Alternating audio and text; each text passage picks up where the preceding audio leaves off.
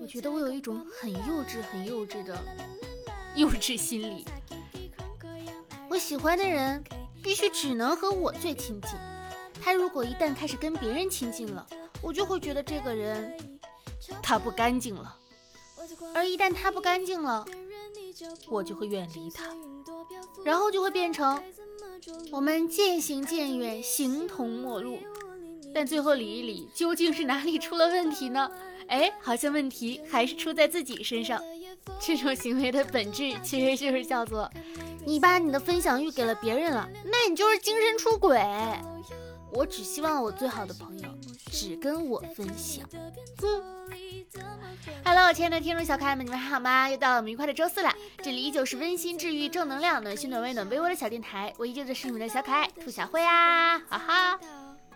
我下个月，呃，九月的二号和三号要去天津参加朋友的婚礼。就是大家也知道，这个电台最开始啊，最最最开始啊，有一个男生叫兔小木，就是木木，他要结婚了。他是我一二年艺考的时候认识的一个朋友，真的就是从高三，然后一直到现在这么多年。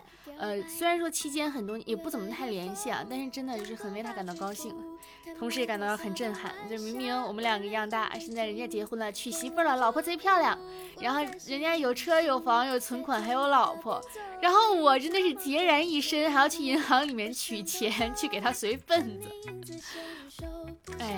你就说到了这个年纪，就是看到身边的人好事成双的，你不替他们开心吗？替他们开心，你不羡慕吗？羡慕。哎。真的是啊，这个这个压力呢，往往不是来自于你父母的一方，父母长辈对你的压力，你只能说，哎呀，你们不懂，我们现在年轻人追求的是巴拉巴拉巴拉。但是你来自你身边同龄人切实给你的打击，你真的是哇，怎么会这个样子？而且最近看朋友圈，就经常看到大学同学，他们就是啊怀孕啦，啊生孩子啦，啊这那了。罗牛奶都结婚了，你们知道吧？啊，就是哇，天哪！幸亏他没有办婚礼，不然他那个份子钱，我我估计我都随不起。救命啊！当然了，开心也是发自内心的对大家表示开心，诚挚的送上祝福，并且感叹自己，嗯，终于活成了自己该有的模样。其实人是有那种很微妙的一个预感的，就比方说，你觉得你跟谁可能就是。要离别啦，或者说是要跟他走向不同的路了，或者你觉得他之后跟你的关系变淡了，一旦有了这样的一个预感来袭呢，叫做就是，嗯，预感离别，你基本上往往就是会是真的会实现你这个预感。怎么说呢？啊，实现这个词可能不准确，就是真的会你的这个预感真的会成真。很多网友就说啊，说的确是这样，要分开的时候能够感觉到的，即使站在一起，还会有一种陌生的一个感觉。最后一次见面的时候，就会感觉到磁场发生了一个变化。最近一段时间，我其实，呃，经常在熬夜，就是熬夜熬到后面，就是越来越，嗯，导致自己的生物钟其实开始有点错乱了，就是熬最晚的夜，睡最晚的懒觉，这个其实是很不合常理的一件事啊。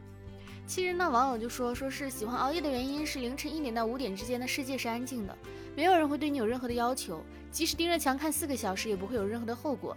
喜欢沉默与寂静，爱他，但是实际上呢，就是不管你熬多多多多久的一个夜，你第二天该面对的东西，你还是要去面对。而且第二天一睁眼，你会发现自己的疲态真的是啊，哎，疲态就不只是你的精神面貌，还有你的皮肤状态，真的。前两天我妈给我打电话，她说你要吃胶原蛋白，我说哎呀不用了。她说你现在还靠什么呢？还指望着你的底子呢？我说啊。她说你你认清个现实吧，你不年轻了。你不年轻了，你不年轻了，真的，就是大实话。所以说现在熬夜的话，第二天哪怕说睡得再久啊，醒来之后依然没有那种满足感，就是那种疲惫的感觉。然后你做事效率也会非常的低。所以其实我是打算，呃，今天开始就是争取早点睡觉。我的这个早点睡觉是一点钟睡着，十二点躺下，对我来说已经很合理了，真的。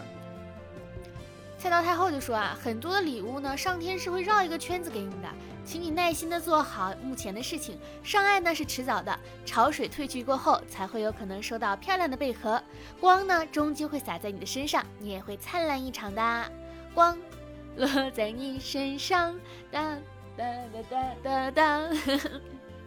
是的，就是其实很多事情啊，以前我就说，呃，不要再有期待，这样子所有东西到来的时候，会就觉得会哇好美好。但是期待一直期待的话，你期待落空的时候，那一刻就会觉得啊好难受啊。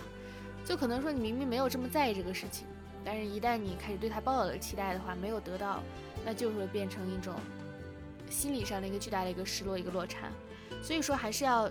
不是说调整心态，就是让自己尽可能的去平和，要相信一个循环，然后也要相信，呃，守恒定律。如果最近一直是坏运气，说明后面积攒着一个大的一个好运。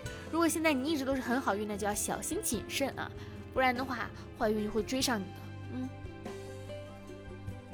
前两天我去看了杨戬，因为杨戬的口碑两极分化很强，但是基本上都可以说是视觉效果真的就是满分，是我目前看过的。呃，国漫里面最好的视觉效果了，真的太强太强了。但是呢，说实话，剧情不管是各种各样的原因吧，有人说是因为剧情删减了，有人说是因为要有第二部留白，反正就是呃，起码这一部的剧情给我的感觉是没有很完整，没有很完善。但是呢，不可否认，它在我心中还是一个我很喜欢的一个片子。我就发了个朋友圈啊，只发了一个这个杨戬的海报，然后配文就是喜欢，下面就。就我的微信好友给我评论说剧情太拉了，不懂你喜欢什么。我后来我想说，我喜欢干你屁事儿啊！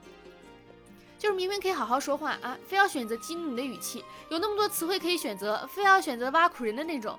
你伤心难过 emo 了，他说哎呀，我这样就是刀子嘴豆腐心。你怎么怎么样？你就说我就是喜欢这，他就会告诉你，哎呀，我只是告诉你我不喜欢，我不关心你喜不喜欢。其实这个电影呢，而且也有很多上纲上线的，就是。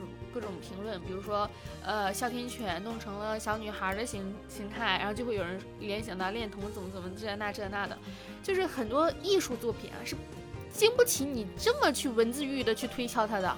你所有伟大的艺术品，你但凡去这么推推敲，那都不是什么好东西了。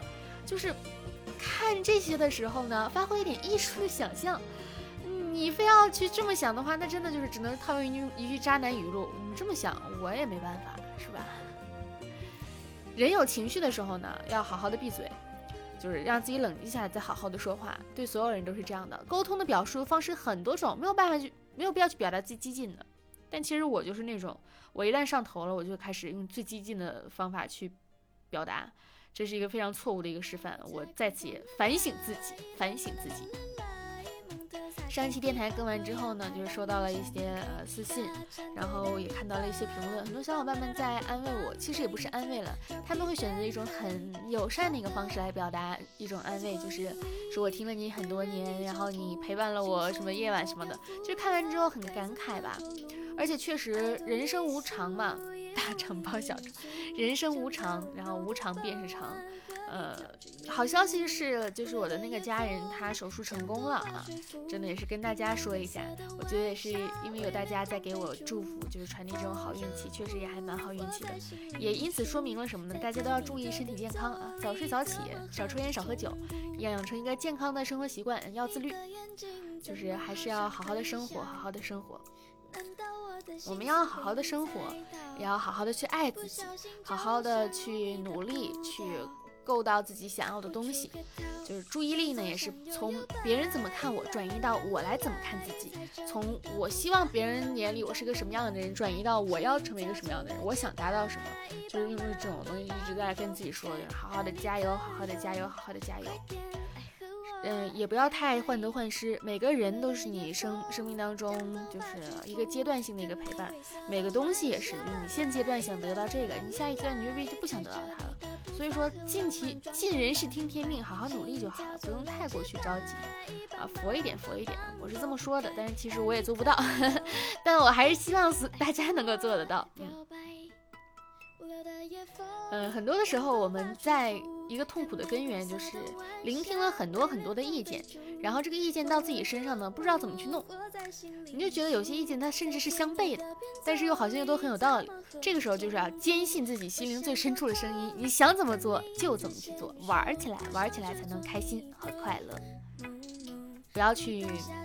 迷失了自我啊！最近在看《披荆斩棘的哥哥》第二季，张震岳的妈妈就说了：“说上坡要努力，下坡要开心。他说，就是有一年呢，他们去骑单车环岛，那一阵子就是妈妈其实身体不太好，但是呢，骑到家里的时候，妈妈还是跑过来替我们加油。妈妈就跟大家说，你们骑车呢就是很累了，但是呢，呃，对他来说可能是脱口而出，但是对我来说是我的人生中要去遵循的一个最简单又很丰富的一个道理，就是上坡要努力，下坡要开心。好。本期的小电台到这里结束啦，感谢大家的收听。呃，喜欢的话点击一下订阅，这样一更新你就会收到通知了。嗯，我的新浪微博是浮夸的大哥兔小慧，浮夸的大哥兔小慧，QQ 群是五二四六三一六六八五二四六三一六六八，爱大家，么么哒，拜拜。